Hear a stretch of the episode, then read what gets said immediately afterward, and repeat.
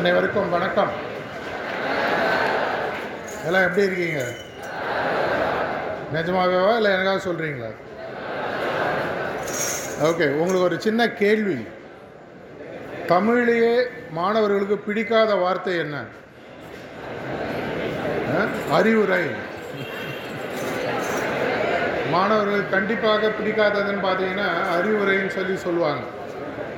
அதனால் நான் உங்களுக்கு இங்கே அறிவுரை சொல்கிறதுக்கு கண்டிப்பாக வரல. ஆனால் என்னுடைய வாழ்க்கையில் நாங்கள் எல்லாருமே ஒரு காலத்தில் மாணவர்களாக இருந்தவர்கள் தான் வாழ்க்கை என்னும் பட்டறையில் தொடர்ச்சியாக எல்லாரும் மாணவர்களாக இருக்கக்கூடியவர்கள் தான் இந்த காலகட்டத்தில் ஸ்பெசிஃபிக்காக நீங்கள் இங்கே இருக்கிறவங்களாம் பத்தாவது பதினொன்றாவது பன்னெண்டாவது படிக்கிறதாக சொன்னாங்க. இந்த பத்தாவது பதினொன்றாவது பன்னிரெண்டாவது படிக்கக்கூடிய மாணவர்கள் இருந்து தான் எதிர்காலத்தில் ஒரு டாக்டர் அப்துல் கலாமோ இல்லை ஒரு சச்சின் டெண்டுல்கரோ இல்லை ஒரு மகாத்மா காந்தியோ உருவாகக்கூடிய வாய்ப்புகள் இருக்குது எல்லாராலையும் ஆக முடியுமானா முடியும். ஆனால் அதற்கான வெற்றியின் சாவி யார் கையில் இருக்குன்னு பார்த்தீங்கன்னா யார் கையில் இருக்குது உங்கள் கையில் தான் இருக்குது அதில் தான் ஒரு பெரிய சிக்கலும் கூட அதில் தான் ஒரு பெரிய ஒரு சாதனை செய்வதற்கான வாய்ப்பும் இருக்கிறது. ஸ்பெசிஃபிக்காக பத்து பதினொன்று பன்னெண்டில் நான் எங்கே போய் கிட்டத்தட்ட என்னுடைய காலகட்டத்தில் இது வரைக்கும் நான் மாணவர்கள்ட்ட கிட்டத்தட்ட ஒரு நாற்பது ஐம்பது லட்சம் மாணவர்கள்ட்ட மேலே நான் பேசி பழகியிருக்கேன்.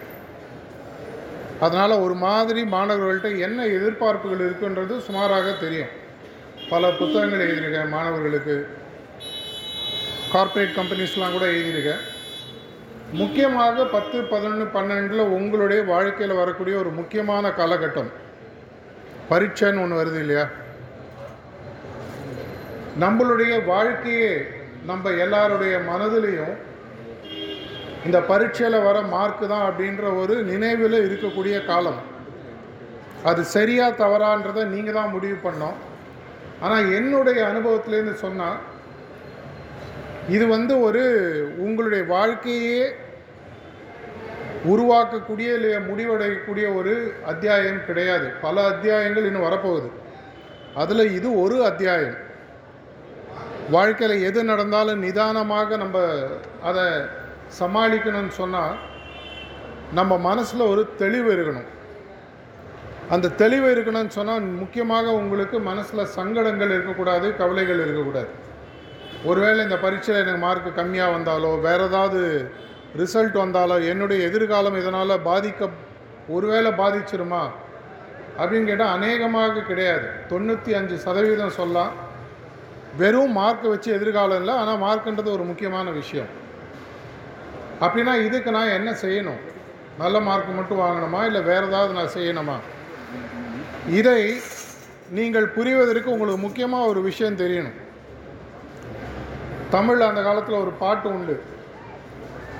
யானையின் பலம் எதிலே தும்பிக்கையிலேன்னு சொல்லுவாங்க. மனிதனோட பலம் எதிலேன்னு கேட்டால் நம்பிக்கை. சரியான பதிலை சொல்லிட்டீங்க உங்களுக்கு வாழ்த்துக்கள். நீங்களே உங்களுக்கு ஒரு கரகோஷம் கொடுத்துக்கலாம்.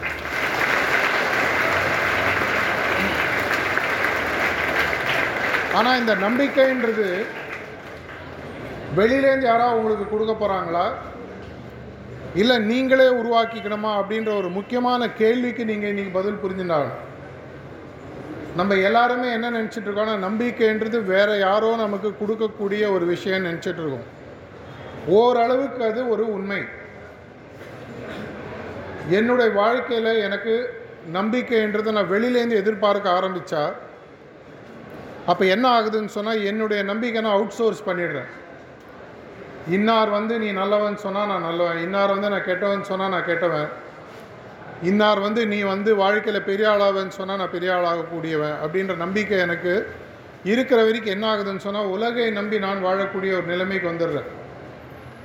அது வந்து இந்த வயசில் கொஞ்சம் ஈஸியாக இருக்கும். ஆனால் லாங் டேர்மில் பார்த்தீங்கன்னா அது வந்து அதையே நம்ம நம்பி வாழ முடியாது.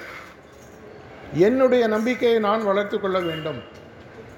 இந்த நம்பிக்கையை நான் வளர்த்து ஆரம்பிச்சிட்டேன்னு சொன்னால் அது பரீட்சையாக இருந்தாலும் சரி வாழ்க்கையாக இருந்தாலும் சரி நாளைக்கு நீங்கள் வந்து ஹையர் ஸ்டடீஸ் போகும்போதும் சரி இல்லை நீங்கள் உங்களுடைய ஹையர் ஸ்டடீஸ் முடித்ததுக்கப்புறம் ஒரு இன்டர்வியூன்னு ஒன்று வரும். எங்கே ஃபேஸ் பண்ணாலும் ஃபைனலாக நான் உங்களுக்கு வாழ்க்கையில் எல்லாருமே எதிர்பார்க்கறது. நான் இது வரைக்கும் என்னோடய வாழ்க்கையில் ஒரு ஐம்பது அறுபதாயிரம் கேண்டிடேட்ஸ்க்கு மேலே இன்டர்வியூ பண்ணியிருக்கேன் பல வேலைகளுக்காக. எல்லாத்தையும் நாங்கள் பார்க்குறது சப்ஜெக்ட் நாலேஜ் கொஞ்சம். வேலை சம்மந்தப்பட்ட நாலேஜ் கொஞ்சம். மேக்ஸிமம் அவங்கள்ட்ட நாங்கள் எதிர்பார்க்கறது என்னன்னு சொல்லி பார்த்தீங்கன்னா அவங்களுக்கு அவங்களுடைய நம்பிக்கை சுயநம்பிக்கை தன்னம்பிக்கை எவ்வளவு இருக்குது உதாரணத்திற்கு நார்மலாக நீங்கள் ஒரு டுவெல்த்து முடிச்சுட்டு அதுக்கப்புறம் ஒரு கிராஜுவேஷன் முடிச்சுட்டு ஒரு வேலைக்கு இன்டர்வியூ போகும்போது முதல்ல ஒரு கேட்கக்கூடிய ஒரு கேள்வி இன்றைக்கே நான் உங்களுக்கு அதை சொல்கிறேன் நீங்கள் மென்டலாக ப்ரிப்பேர் பண்ணிக்கலாம். இந்த வேலையை உனக்கு கொடுப்பதற்கு உனக்கு என்ன அனுபவம் இருக்கிறது? அப்படின்னு ஒரு கேள்வியை கண்டிப்பாக கேட்பாங்க. நீங்கள் உங்களுடைய பயோடேட்டாவை டைப் பண்ணி அவங்க கையில் கொடுக்கும்போது அதை படிக்கிறவங்களுக்கு கண்டிப்பாக தெரியும். இதற்கு முன்னாடி உங்களுக்கு முன் அனுபவம் அப்படின்னு ஒன்று கிடையாது. அப்போ தான் ஒரு கிராஜுவேஷனை முடிச்சுட்டு நீங்கள் ஃபஸ்ட் டைமாக ஒரு வேலைக்கு அப்ளை பண்ணுறீங்க உங்கள் மனசில் அப்படின்னா தோணும். ஏன்பா நான் தான் பயோடேட்டாவில் ஃப்ரெஷர்னு போட்டிருக்கேன்ல. உனக்கு என்ன அனுபவம் இருக்குன்னு கேட்டால் நீ எப்பேற்பட்ட முட்டாளாக இருப்பேன் என் மனசில் தோணும். ஆனால் கேட்க முடியாது. ஆனால் அந்த சைடில் இருக்கிற ஹெச்ஆர் இன்டர்வியூ பண்ணுறவங்க எல்லாரையுமே எனக்கு நல்லாவே தெரியும். ஏன்னா அவங்களுக்கு ட்ரைனிங் கொடுக்கறது நான் தான். அவங்கள்ட்ட கேட்கும்போது ஏங்க அவங்கள்ட்ட போயிட்டு நம்பிக்கை இருக்கான்னு கேட்குறீங்களே அவங்களுக்கு அனுபவம் இருக்கான்னு கேட்குறீங்களே அவங்க எப்படி பதில் சொல்லுவாங்கன்னு கேட்டால் அவங்க சொல்கிறாங்க சார் அவங்களுக்கு அனுபவம் இருக்கா இல்லையான்றது முக்கியம் இல்லை. ஆனால் அந்த அனுபவம் இருக்கா அப்படின்னு நாங்கள் கேட்குற கேள்வியை அவங்க எப்படி பதில் சொல்கிறாங்கன்றதெல்லாம் எங்களுக்கு வந்து ஒரு முக்கியமான நாங்கள் அவங்களுக்கு மார்க் போடுற விஷயம். உதாரணத்திற்கு நான் சொல்கிறேன் நீங்கள் கிராஜுவேஷன் முடித்து நீங்கள் ஒரு இன்டர்வியூக்கு போகிறீங்கன்னு வச்சுங்க ஒரு இருபது இருபத்தோரு வயசு இருக்குது உங்களுடைய முதல் இன்டர்வியூக்கு போகிறீங்க அப்போ உங்களை வந்து ஒருத்தர் கேட்குறாரு உன்னுடைய அனுபவம் என்ன? நார்மலாக நீங்கள் என்ன சொல்லுவீங்க எனக்கு அனுபவம் கிடையாதுங்க இதான் முதல் வேலை அப்படின்னு சொல்லி சொல்லுவீங்க இல்லையா? எனக்கு தெரிஞ்ச ஒரு இன்டர்வியூவில் பல வருடங்களுக்கு முன்னாடி ஒரு ஸ்டூடெண்ட் ஒரு அருமையான பதில் ஒன்று சொன்னான். அந்த பையனுக்கு அந்த வேலை கிடச்சிது. சார் எனக்கு இருபது வருஷம் வாழ்க்கையை சந்தித்த அனுபவம் இருக்குது வாழ்க்கையில் நான் தோல்வியில் சந்தித்த அனுபவம் இருக்குது வாழ்க்கையில் என்ன நிறையா பேர் நிராகரித்த பொழுது திரும்பி எழுந்துக்கிறது எப்படின்ற கத்துன்ற நம்பிக்கை இருக்குது என்னை நிறைய பேர் துரத்திருக்காங்க. நிறைய பேர் வீட்டை விட்டு வெளியில் போன எங்கள் அப்பா அம்மாலாம் சொல்லியிருக்காங்க.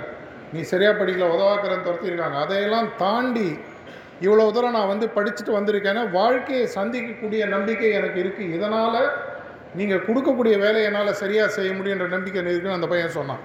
அவனுக்கு அந்த வேலை கிடச்சிது. அதனால் இதை அப்படியே காப்பி பேஸ்ட் பண்ணி எல்லோரும் இதே பதிலை சொல்லாதீங்க. ஆனால் இது உங்களுக்கு ஒரு முக்கியமான விஷயம். இந்த நம்பிக்கைக்கு பின்னாடி என்ன இருக்குன்றது உங்களுக்கு முதல்ல புரியணும். மனிதனாக பிறந்த அனைவருக்கும் இருக்கக்கூடிய ஒரு ஃப்ரீ அசெட் நம்ம அனைவருக்குமே இது இருக்குது இந்த சொத்துன்றது அத்தனை பேருக்குமே இருக்குது அந்த சொத்து என்ன? சொல்லுங்கள் பார்க்கலாம். என்னவாக இருக்கும்? உங்களுடைய எண்ண சக்தி. மனிதனாக பிறந்த அனைவருக்குமே கடவுளாலோ நேச்சராலோ கொடுக்கப்பட்ட ஒரு சக்தின்னு பார்த்தீங்கன்னா உங்களுடைய எண்ணங்களின் சக்தின்னு ஒன்று இருக்குது கார்த்தால் நீங்கள் தூங்கி எழுந்ததுலேருந்து ராத்திரி நீங்கள் படுக்கைக்கு போகிற வரைக்கும் நார்மலாக இருக்கக்கூடிய ஒரு மனிதனுக்கு பார்த்தீங்கன்னா அறுபதுலேருந்து எண்பதாயிரம் எண்ணங்கள் மனதில் உதிக்கின்றன.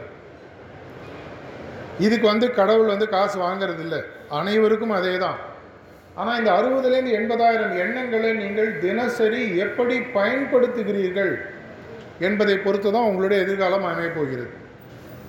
இந்த எண்ணங்களில் மூன்று வகைப்படும். முதல் வகைன்னு பார்த்தீங்கன்னா நியூட்ரல் எண்ணங்கள்னு சொல்லி சொல்லுவாங்க. இப்போ உதாரணத்துக்கு இப்போ நான் உங்களோட பேசிகிட்டு இருக்கேன் நீங்கள் என்ன பார்க்கலாம். ஒருத்தர் மைக்கு பிடிச்சிட்டு பேசிகிட்டு இருக்காரு இந்த கலரில் சட்டை போட்டுருக்காரு ரோடில் ஒரு வாகனத்தினுடைய சவுண்டு கேட்குது என்னோடய கிளாஸ் டீச்சர் இங்கே நிற்கிறாங்க இதெல்லாம் பார்த்தீங்கன்னா நியூட்ரல் எண்ணங்கள்னு சொல்லுவாங்க. இந்த எண்ணங்கள்னால எந்த விதமான செயல்பாடும் கிடையாது. மனிதனுடைய எண்ணங்களில் சயின்டிஸ்ட் கண்டுபிடிச்சதுபடி பார்த்தீங்கன்னா ஐம்பது சதவீத எண்ணங்கள் நியூட்ரல் தாட்ஸ்ன்னு சொல்லி சொல்கிறாங்க அறுபதாயிரம் எண்ணங்கள் வச்சுக்க முப்பதாயிரம் எண்ணங்கள் விழலுக்கு இறைத்த நீர் மாதிரி எந்த விதமான பிரயோஜனமும் இல்லாமல் வேஸ்ட் ஆகிடுது பாக்கி இருக்கக்கூடியது நம்மளுக்கு முப்பதாயிரம் எண்ணங்கள் ஒரு நாளைக்கு. இந்த முப்பதாயிரம் எண்ணங்களில் சயின்ஸ் சொல்லுது இருபத்தி ஒன்பதாயிரத்தி ஐநூறு எண்ணங்கள். என்ன எண்ணங்கள் சொல்லு சொல்லுங்கள் பார்க்கலாம். எதிர்மறை எண்ணங்கள் நெகட்டிவ் தாட்ஸ்ன்னு சொல்லுவாங்க. நம்ம மனதிற்குள் எழு நார்மலாக எழுந்துக்கக்கூடிய வரக்கூடிய எண்ணங்கள் என்ன? என்னால் முடியாது. நான் ஒரு ரொம்ப சுமாரான குடும்பத்தில் பிறந்தவன். எனக்கு படிப்பறிவு கிடையாது. என்னால் என்ன செய்ய முடியும்? நான் ஒரு தனியாள். இதை மாதிரி நீங்கள் என்ன ஆரம்பிக்கும் போது என்ன ஆகுதுன்னா உங்களுடைய மனதிற்குள் நீங்களே உங்களை கீழே இறக்கிட்டு போகிறீங்க இந்த எண்ணங்கள் பதிவுகளாக மாற ஆரம்பிக்குது. ஐநூறு எண்ணங்கள் தான் உங்களுடைய தினசரி வாழ்க்கையில் பார்த்தீங்கன்னா நேர்மறை எண்ணங்கள் பாசிட்டிவ் தாட்ஸ்ன்னு சொல்லி சொல்லுவாங்க. என்னால் முடியும். என்னால் சாதிக்க முடியும். என்னால் வாழ்க்கையில் ஒரு பெரிய விஷயத்தை செஞ்சு காட்ட முடியும். அப்படின்ற நம்பிக்கை ஒரு மனிதனுக்கு ஒரு நாளில் ஐநூறு முறை வருகிறது. ஐம்பத்தி ஒன்பதாயிரத்து ஐநூறு எண்ணங்கள் இந்த பக்கம் ஐநூறு எண்ணங்கள் இந்த பக்கம். இருந்தாலும் இந்த ஐநூறு எண்ணங்கள் தான் உங்களுடைய எதிர்காலத்தை மாற்றி அமைக்கிறது. உங்களுடைய வாழ்க்கையிலேயே நீங்கள் ஞாபகம் வச்சுக்கக்கூடிய ஆட்கள் யாருன்னு சொல்லி பார்த்தீங்கன்னா என்னுடைய காலகட்டத்தில் எனக்கு ஸ்கூலில் எனக்கு ரெண்டு டீச்சர் நல்லா ஞாபகம் இருக்குது ஒரு சயின்ஸ் டீச்சர் ஒரு தமிழ் டீச்சர். இவங்க இரண்டு பேர்கிட்ட மட்டும் நான் படித்த மொத்த காலகட்டத்தில் இருந்த இரண்டு வாத்தியார்களுடைய முகம் பெயர் இன்னைக்கு ரெண்டு பேருமே இல்லை. அவங்க எப்பவுமே கிளாஸில் பார்த்தீங்கன்னா நீ நல்லா படிப்ப. நீ வாழ்க்கையில் பெரிய ஆளாக நல்லா வருவ. உன் மேலே எனக்கு நம்பிக்கை இருக்குது அப்படின்னு எனக்கு மட்டும் இல்லை எல்லாத்தையுமே சொல்லுவாங்க. அவங்களுடைய முகம் எனக்கு என்றைக்குமே ஞாபகம் இருக்குது அவங்க தான் எனக்குள்ளே என் கூட்ட இரு எங்கள் உள்ளே இருக்கக்கூடிய ஒரு பாசிட்டிவிட்டியை வெளியில் கொண்டு வரதுக்கான எண்ணங்களை மனதில் விதைத்தவர்கள். அதே மாதிரி எல்லாரும் பேசுவாங்களா நட அது மாதிரி நடக்கணுன்ற அவசியம் இல்லை. அப்படின்னா இதனுடைய சாவி நான் உங்களுக்கு முதலே சொன்னேன். வெற்றியினுடைய சாவி யார்கிட்ட இருக்குது எங்கிட்ட இருக்குது இந்த சாவி அப்படின்னா நான் எப்படி யூஸ் பண்ணணும்? ஒரு தராசில் ஐம்பத்தி ஒன்பதாயிரத்தி ஐநூறு எண்ணங்கள் இருக்குது இன்னொரு தராசு பக்கத்தில் ஐநூறு எண்ணங்கள் இருக்குது இந்த ஐம்பத்தி ஒன்பதாயிரத்து ஐநூறு எண்ணங்களும் எனக்கு ஃப்ரீயாக தான் கடவுள் கொடுத்துருக்காரு. இதை தூக்கி நான் இந்த பக்கம் வச்சேன்னு சொன்னால் என்னுடைய எதிர்காலமானது இன்னும் பிரகாசமாக மாறுவதற்கு என்னுடைய மனதில் என்னையே நான் தயார்படுத்தி கொள்கிறேன். அப்படின்னா நான் என்ன பண்ணணும்? இந்த ஐம்பத்தொம்பதாயிரத்தி ஐநூறு எண்ணங்களை தூக்கி பாசிட்டிவ் எண்ணங்களாக நேர்மறை எண்ணங்களாக மாற்ற வேண்டும். என்னால் முடியுமானா முடியும். ரொம்ப சிம்பிள் ரெண்டு டெக்னிக் நான் உங்களுக்கு சொல்லித்தரேன் இன்னிலேருந்தே நீங்கள் ப்ராக்டிஸ் பண்ணலாம். உங்களுடைய ப்ரேயர் இங்கே நடக்கும் பொழுது ப்ரேயருக்கு நடுவில் சில வாக்கியங்களை நீங்கள் யாரோ ஒருத்தர் படித்தாங்க நீங்கள் எல்லாம் பதிலுக்கு சொன்னீங்க ஞாபகம் இருக்கா? அதை ஐ திங்க் தினசரி அதே தான் நீங்கள் ரிப்பீட் பண்ணுறீங்களா சார் இதை தினசரி ரிப்பீட் பண்ணும்போது என்ன ஆகுதுன்னா உங்கள் மனசில் அது இறங்கிடுது. உங்களுக்கு நான் சொல்லிக் கொடுக்கக்கூடிய முதல் டெக்னிக் அப்படின்னு பார்த்தீங்கன்னா சுய பேச்சு அப்படின்னு சொல்லி சொல்லுவாங்க செல்ஃப் டாக் எதை நான் எனக்கே நான் திரும்பி திரும்பி திரும்பி சொல்லிக்கிறேனோ என்னுடைய மனதானது அதை நம்ப ஆரம்பிக்கிறது. நான் நிறையா ஸ்கூல்ஸ்லேயும் சரி நிறைய காலேஜஸ்லேயும் சரி கார்ப்பரேட் கம்பெனிஸ்லேயும் சரி அங்கே இருக்கக்கூடிய பார்ட்டிசிபெண்ட்ஸுக்கு சொல்கிறது என்னென்னா நீங்களே உங்களுக்கு ஒரு சுய பேச்சுன்ற ஒரு ஸ்கிரிப்டை ரெடி பண்ணிக்கணும். உதாரணத்திற்கு கார்த்தால் எழுந்தோடனையோ எப்பப்பெல்லாம் உங்களுக்கு டைம் இருக்கோ ஒரு பேப்பரில் எழுதிக்கணும். நான் உலகத்தில் பெரிய வெற்றிகளை அடைய போகிறேன். என்னுடைய பரீட்சைகளை நான் திடமாக சந் சந்தித்து மிக நன்றாக எழுதப் போகிறேன். இதை மாதிரி எதிர்காலத்து சம்மந்தப்பட்ட உங்களுடைய எதிர்காலம் சம்மந்தப்பட்ட விஷயங்களை பற்றி ஒரு பத்து பதினஞ்சு லைனை பாசிட்டிவாக எழுதுங்க. நெகட்டிவாக எழுதாதீங்க. இதை நீங்கள் திரும்பி திரும்பி படிக்க ஆரம்பிக்கும் போது என்ன ஆகுதுன்னா உங்களுடைய மனதானது நம்ப ஆரம்பிக்கிறது. தமிழில் சொல்லுவாங்க பத்து தடவை ஒரு பொய்யை சொன்னால் அது உண்மையாயிடும்னு சொல்லுவாங்க. மனதை பொறுத்த வரைக்கும் எது உண்மை எது பொய்ன்றது அதுக்கு தெரியாது. எதை நீங்கள் சொல்லுகிறீர்களோ அதுதான் உண்மை. ஒரு தீவிரவாதிக்கும் அதே தான் ஒரு நல்லவனுக்கும் அதே தான் எதை அவர்கள் திரும்ப திரும்ப திரும்ப தன்னுடைய மனதில் சொல்லி கொண்டிருக்கிறார்களோ அதை அவர்கள் நம்ப ஆரம்பிக்கிறார்கள். என்னுடைய வாழ்க்கையில் நான் ஒரு பெரிய வெற்றியாளனாக வருவேன். என்னுடைய வாழ்க்கையில் நான் ஒரு பெரிய பதவியில் வரப்போகிறேன் உலகத்தை மாற்றி அமைக்க போகிறேன் முதல்ல எழுதுங்க அதை படிக்க ஆரம்பிங்க. இது முதல் டெக்னிக் நான் என்ன சொன்னேன் உங்களுக்கு? சுய பேச்சு. இந்த சுய பேச்சு எப்பப்பெல்லாம் நீங்கள் யூஸ் பண்ணோம் நீங்களே உங்களுக்கு படிக்கும்போது இப்போ உதாரணத்துக்கு யாராவது உங்களுடைய சுய நம்பிக்கையை இறக்குற மாதிரி பேசுகிறாங்கன்னு வச்சுக்கோ. நீலாம் வேஸ்ட்டுப்பா நீலாம் உருப்பட மாட்ட நீ என்ன எடுப்புற நீலாம் வந்து பரீட்சைலாம் பாஸ் பண்ணி உங்கள் அப்பனை பாரு அவனை பாரு இவனை பாரு. அந்த மாதிரி நேரங்களில் இதை ஒரு டிஃபென்சிவ் டெக்னிக்காக நீங்கள் யூஸ் பண்ணலாம். இப்போ உதாரணத்துக்கு ஜன்னல் வழியாக கொசு வருதுன்னா என்ன பண்ணுவோம்? ஒரு கொசு வலையை போடுவோம். அந்த கொசு உள்ளே வராமல் இருக்கிறது அதே மாதிரி யாராவது உங்களை தரம் தாழ்த்தியோ உங்களுடைய குறைகளை உயர்த்தி ரொம்ப உங்களை பற்றி சங்கடப்பட்டு நீங்கள் நினைக்கிற மாதிரி பேசுகிறதுக்கு உங்களை எடுத்துகிட்டு போனாங்கன்னா அந்த நேரத்தில் நீங்களே உங்கள் மனசுக்குள்ள சொல்லுங்கள் இவர் சொல்கிற மாதிரி நான் இல்லை நான் ஆக்சுவலாக நல்லவன். என்னுடைய விஷயங்கள் எனக்கு தெரியும். என்னை பற்றி தெரியாமல் இவர் இப்படி பேச உங்களை பற்றி நீங்களே ரெடி பண்ணிக்கணும் பரீட்சைக்குள்ளே போகிறீங்க பரீட்சை போகிறதுக்கு ஒரு அரை மணி நேரத்துக்கு முன்னாடி நீங்கள் உங்களுக்கு பேசுங்க. எனக்கு இன்னைக்கு கையில் கிடைக்கக்கூடிய வினாத்தாளானது அதற்கு தேவையான அனைத்து பதில்களும் என்னுடைய மனதில் தெளிவாக இருக்கிறது. அந்த வினாத்தாளை நான் பார்க்கும் பொழுது அதற்கு தேவையான பதில்களை எந்த விதமான மனதில் சுமை இல்லாமல் சங்கடம் இல்லாமல் நான் எழுதுகிறேன். இதை கார்த்தால நீக்கி மனசுக்குள்ளே சொல்ல ஆரம்பிங்க. அன்றைக்கி மட்டும் சொன்னால் போகாது கொஞ்ச நாள் ரெடி பண்ணுங்க. இதை பண்ணும்போது என்ன ஆகும்னா மனசு மெதுவாக நம்ப ஆரம்பிக்கும். அந்த நம்பிக்கை வரும்போது என்ன ஆகும்னு சொன்னால் மனசானது லகுவாக மாறிவிடும். ரொம்ப ரிலாக்ஸ்டாக இருக்கும். பிக்கஸ்ட் சயின்டிஃபிக் டிஸ்கவரிஸ்லாம் நீங்கள் பார்த்தீங்கன்னா மனசு எப்போ ரிலாக்ஸ்டாக இருக்கோ அப்போ தான் கண்டுபிடிச்சதாக சொல்கிறாங்க இப்போ நீங்கள் சாயங்காலம் ஸ்கூல் முடிச்சுட்டு போகும்போது மனசு ரிலாக்ஸ்டாக இருக்கும். அப்போ நீங்கள் செய்யக்கூடிய விஷயங்கள் சர்வ சாதாரணமாக செஞ்சுட்டு போவீங்க. ஆனால் அதே விஷயத்தை இங்கே நீங்கள் கிளாஸில் செய்யும்போது மனசு டென்ஷனாக இருக்கும். ஏன்னா உங்களை சுற்றி இருக்கக்கூடிய எதிர்மறை விஷயங்கள் எதிர்மறை எண்ணங்கள் அப்படி இருக்குது ஸோ முதல் டெக்னிக் நான் உங்களுக்கு சொன்னது என்னது பார்த்தீங்கன்னா சுய பேச்சு செல்ஃப் டாக் இரண்டாவது உருவகப்படுத்தி பார்த்தல் விஷுவலைசேஷன் சொல்லி சொல்லுவாங்க. உள்மனதை பொறுத்த வரைக்கும் ஆழ்மனதுன்னு சொல்லுவாங்க சப்கான்ஷியஸ் மைண்ட் இந்த சப்கான்ஷியஸ் மைண்டில் ஆழ்மனதுக்கு எதை நீங்கள் உருவகப்படுத்தி பார்க்கிறீர்களோ இப்போ உதாரணத்துக்கு நான் உங்களுக்கு புரிகிற மாதிரி இன்னும் ஸ்ட்ரெயிட்டாக ஒரு எக்ஸாம்பிளை சொல்கிறேன் இப்போ நான் இங்கே பேசுகிறேன் நீங்களாம் கேட்டுட்ருக்கீங்க ஒரு ஆள் நிற்கிறாரு கையில் மைக் இருக்குது பேசக்கூடிய நபர் இங்கே நிற்கிறாரு குரல் கேட்குது நீங்களாம் உட்காந்துட்ருக்கீங்க இது உண்மையான பொய்யா? இது உண்மை.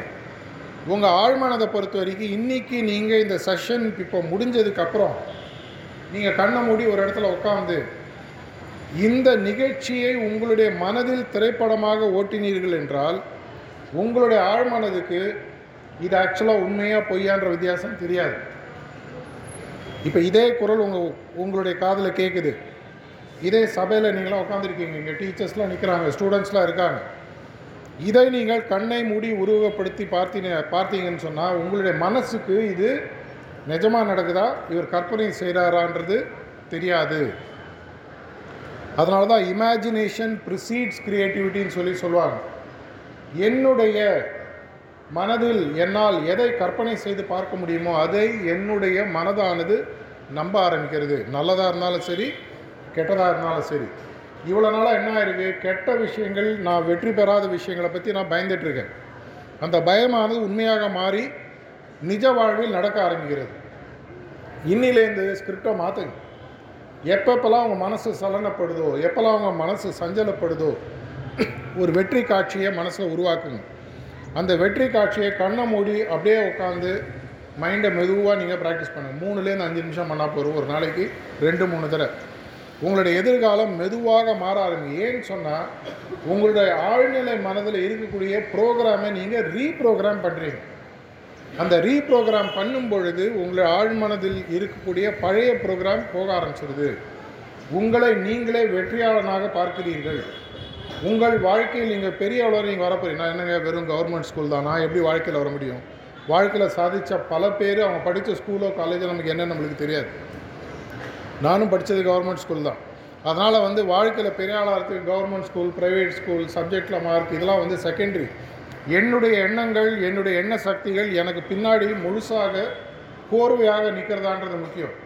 இது இரண்டும் செய்வதற்கு ஒரு முக்கியமான விஷயம் அப்படின்னு சொல்லி பார்த்தேன் இரண்டுமே உங்களுக்கு இம்மீடியட்டாக ப்ராக்டிஸ் பண்ணன்னு சொன்னால் ஒரு முக்கியமான பல கருவிகள் இருக்கிறது. நான் சொன்னேன் இந்த இரண்டு டெக்னிக்கை நீங்கள் ப்ராக்டிஸ் பண்ண ஆரம்பிக்கலாம். முதல்ல நான் என்ன சொன்னேன்? சுய பேச்சு.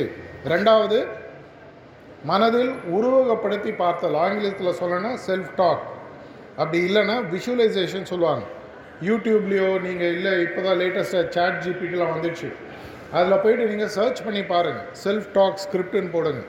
இல்லை விஷுவலைசேஷன் ஸ்கிரிப்டுன்னு போட்டு பாருங்கள் கூகுளில் போட்டு பாருங்கள் எவ்வளோ விஷயங்களை நெட்டில் தேடுறீங்க? அந்த நல்ல விஷயங்களை நீங்கள் தேடுங்க.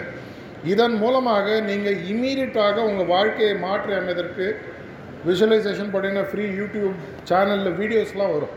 அது நீங்கள் வேணா ஒரு இயர் பிளக் போட்டு கண்ணை மூடிட்டு உட்காந்தீங்கன்னா அது என்ன நீங்கள் சிந்திக்கணும்?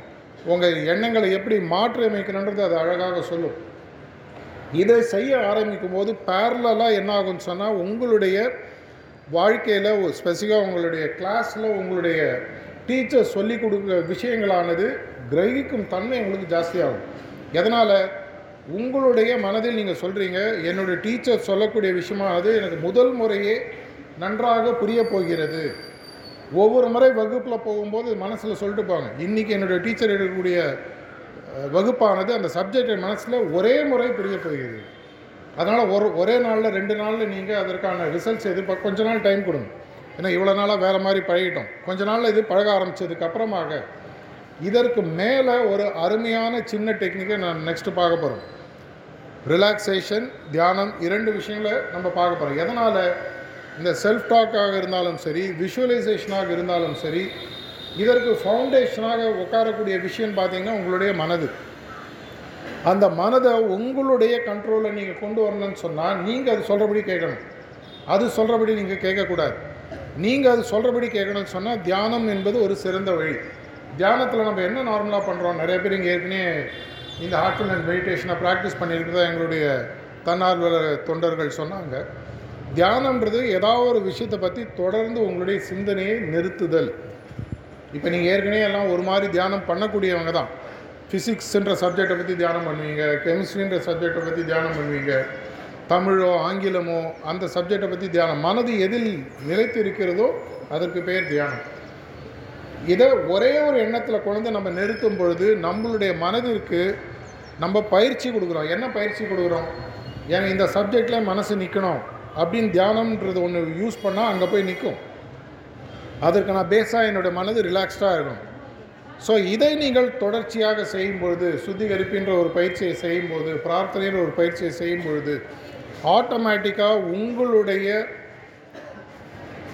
உள்மனதில் இருக்கக்கூடிய விஷயங்களுக்கு நீங்கள் அதிபதியாக மாறுறீங்க. இவ்வளோ நாளாக உங்களுடைய உள்மனது உங்களுக்கு அதிபதியாக இருந்தது. இப்போ என்ன ஆகும்? நீங்கள் உங்களுடைய உள்மனக்கு அதிபதியாக மாற போகிறீங்க இதை எப்படி வேணால் யூஸ் பண்ணலாம். டபுள் எட் ஸ்வாடுன்னு இங்கிலீஷில் சொல்லுவாங்க. ஒரு கத்தியில் இரண்டு பக்கமும் ஷார்ப்பாக இருந்ததுன்னா பார்த்து யூஸ் பண்ணணும். சரியாக யூஸ் பண்ணால் நமக்கு டேமேஜாக முடியும். சரியாக யூஸ் பண்ணால் அது நமக்கு வெற்றியாகவும் மாறும்.